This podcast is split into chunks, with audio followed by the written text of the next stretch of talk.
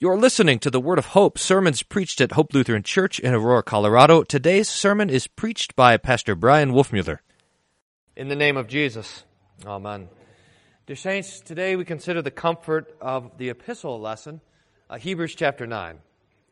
Now, the background of this lesson is a bit complex, and in fact, we'll probably spend most of the time picking up on it. Uh, it's what the beginning of Hebrews chapter 9 talks about. And we should try to remember the tabernacle in the Old Testament. And in fact, if we can, we should try to see it with our own imagination. The tabernacle, uh, remember, was this tent, the tent of meeting. It was 15 feet wide, 15 feet tall, and 45 feet deep. And it was divided into two rooms. The first room was 30 feet, and it was the holy place. And when you entered in there, you would see on your left the golden lampstand, and then on your right the golden table for the showbread. This is the holy place where the priest would minister daily before the Lord.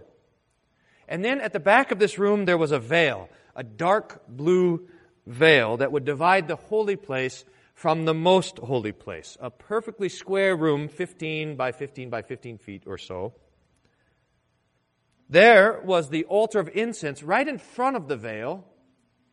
Uh, and in fact, when Hebrews 9 describes it, it, it it's, uh, it's as if this altar is in the holy place because it's connected to the holy place, where the incense would probably go and fill in the holy place. And then in the most holy place there, there was one uh, piece of furnishing the Ark of the Covenant.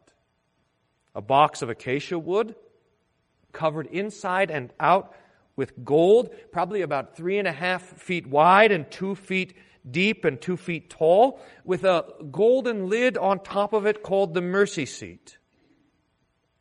And in that ark was a bowl filled with manna, Aaron's rod that budded with the almond blossoms, and perhaps most importantly, the Ten Commandments, the replica of the two stone tablets that Moses made after the originals were broken by Moses in his anger. And then on top of this golden lid were the two cherubim, golden uh, sculpted angels with their wings stretched out over this mercy seat. Now, in this room, this most holy place, nobody would ever come except for the high priest, and then he would only come once a year on the Day of Atonement, Yom Kippur. Remember how this worked. On this day, which was probably the most important day of the entire year, according to Moses, the high priest would wake up, he would completely bathe himself, he would put on all of his high priestly garments, freshly cleaned for the occasion, and then he would take two goats and he'd cast lots for them, and one would be determined to be sacrificed while the other was going to be the scapegoat. And then the priest would take a bull and he would sacrifice that bull for his own sin. And he would take the blood of that bull together with a censer full of extra fine incense that would be, that would fill the most holy place with smoke so that the ark would be covered in smoke, uh, uh, Leviticus says, so that he wouldn't be killed and he would, he would go into the most holy place with his censer and fill the place with incense, and then with his finger he would sprinkle the blood seven times on the front of the altar and then on the top of the altar to atone for himself. And then he would come out and he would take the goat that was established by Lot for sacrifice, and he would sacrifice that goat for the sins of the people. And again, he would take the blood of that goat and in the same way go back into the holy place and put that blood with his finger seven times on the front and seven times on the top of the ark, the mercy seat of God. Then he would come out of the most holy place and laying his hands on the head of the other goat, the scapegoat, he would speak out loud the sins of the people, and then that goat would be driven away from the camp. The high priest would then take off his priestly garments, bathe again, put on his normal clothes. The man who drove the goat out into the wilderness would come back and bathe himself and dress then in normal clothes, and the work of atonement the work of the Day of Atonement was concluded. Now, this is all rumbling around in the background of the text that we have. And there's a couple things that we need to notice. First, we remember that all of these things of the tabernacle, and really all of the laws of worship and the ceremonial laws and all this stuff that Moses gave to the people in the Old Testament, all of it was meant to preach. To preach to the people and to preach to us. The tabernacle and the sacrifices and all the priestly works, think of it like this. They were like picture books for the people. They were preaching to them, and, and the thing that they were preaching is Christ. When the people would see the lamb or the bull or the goat or the whatever being sacrificed and being burned, they would know that God is accepting in their place the death of another. When they would see the scapegoat being driven out into the wilderness, they would see how the Lord is pleased to carry away their sins. I mean, the picture is really beautiful. Remember how the Ten Commandments are in the ark, and the ark is the seat of God? Now imagine that.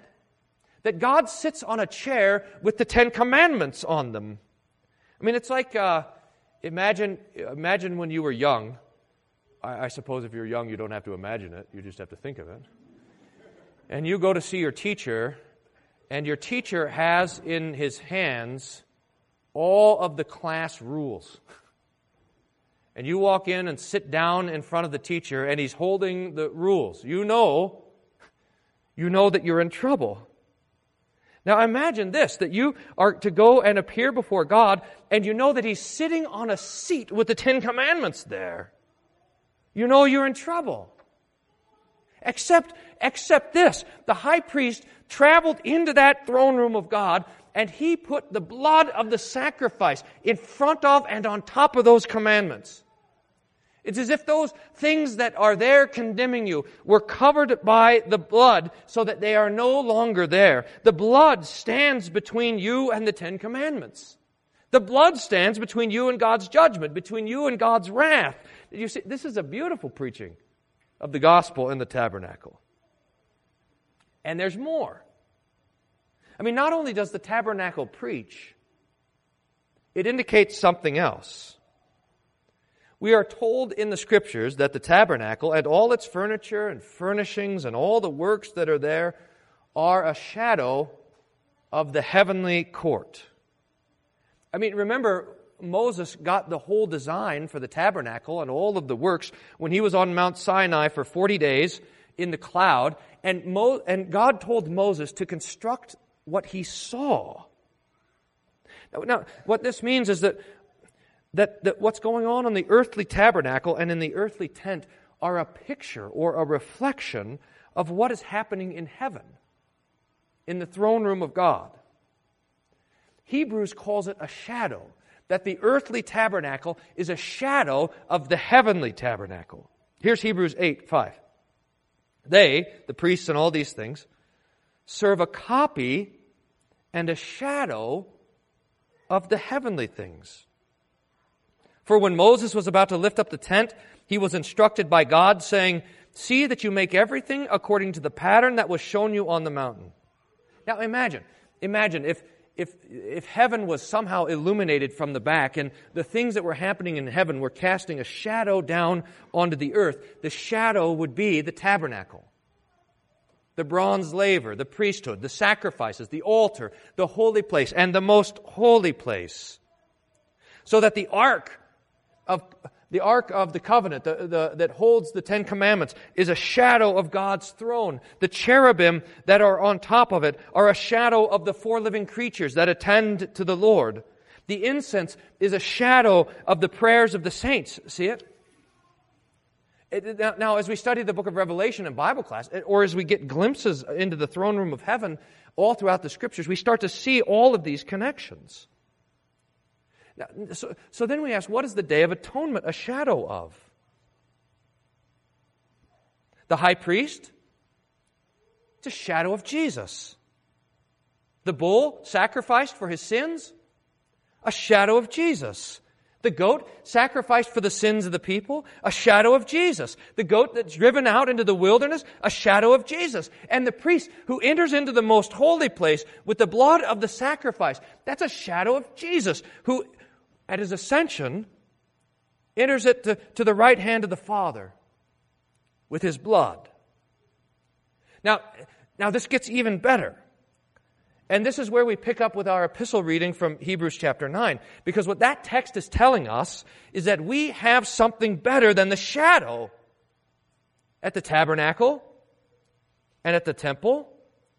That the reality has come that the thing that the tabernacle preached has happened, that the thing to which the tabernacle pointed has arrived. Now, here's the text, and you can read along in your bulletin if you like.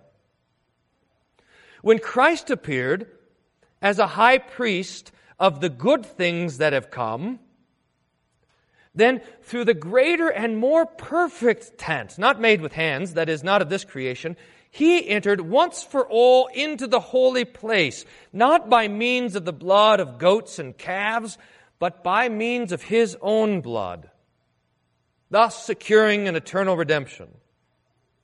For if the blood of goats and bulls and the sprinkling of defiled persons with the ashes of a heifer sanctify for the purification of the flesh, how much more will the blood of Christ, who through the eternal Spirit offered himself without blemish to God, purify our conscience from dead works to serve the living God.